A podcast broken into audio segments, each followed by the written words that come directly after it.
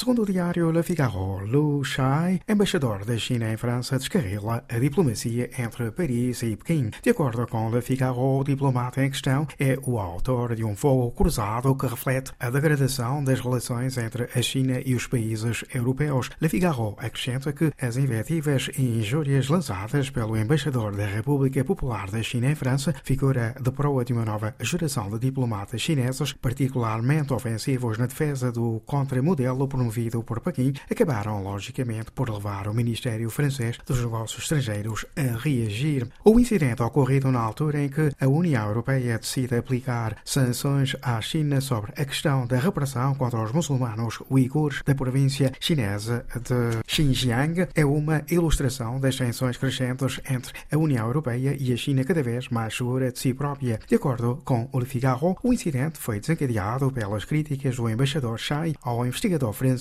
Antoine Bonda, especialista da China, que foi, nomeadamente, qualificado pelo diplomata de troll ideológico. Le Figaro afirma também que Shai qualifica de disparates falaciosos as declarações do chefe da diplomacia francesa, Jean-Yves Le Drian, sobre a repressão contra os uigures. Paralelamente, Le Figaro destaca o facto de que, no seu périplo europeu, o secretário de Estado norte-americano Anthony Blinken prosseguiu em Bruxelas a sua campanha contra Pequim. Para o Le Monde, os Estados Unidos reativam os laços com os seus aliados europeus da NATO. Le Monde afirma que a primeira reunião da NATO, depois da eleição de Joe Biden, apagou os quatro anos de tensão da era Donald Trump. Segundo também o Le Monde, a Casa Branca também deseja revitalizar as relações com a União Europeia. Todavia, a posição francesa sobre a necessidade de autonomia estratégica do bloco europeu demonstra que a fratura provocada por Trump deixou sequelas profundas e poderia complicar o diálogo transatlântico. Por outro lado,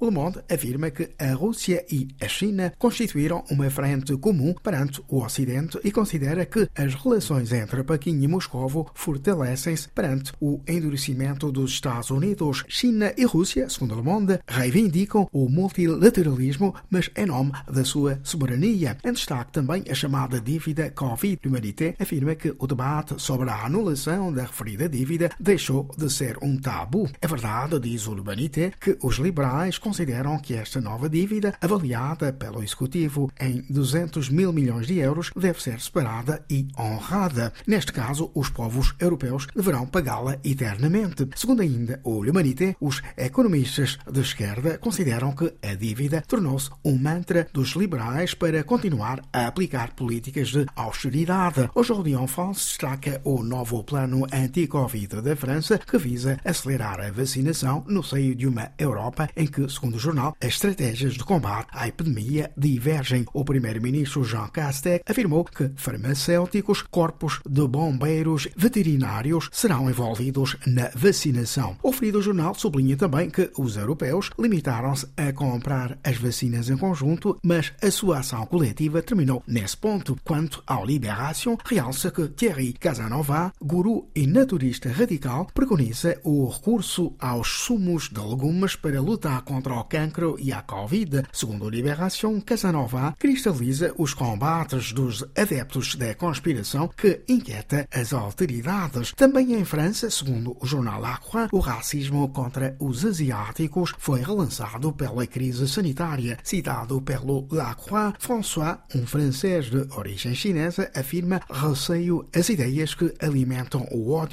mas baixar a cabeça não, dixit François.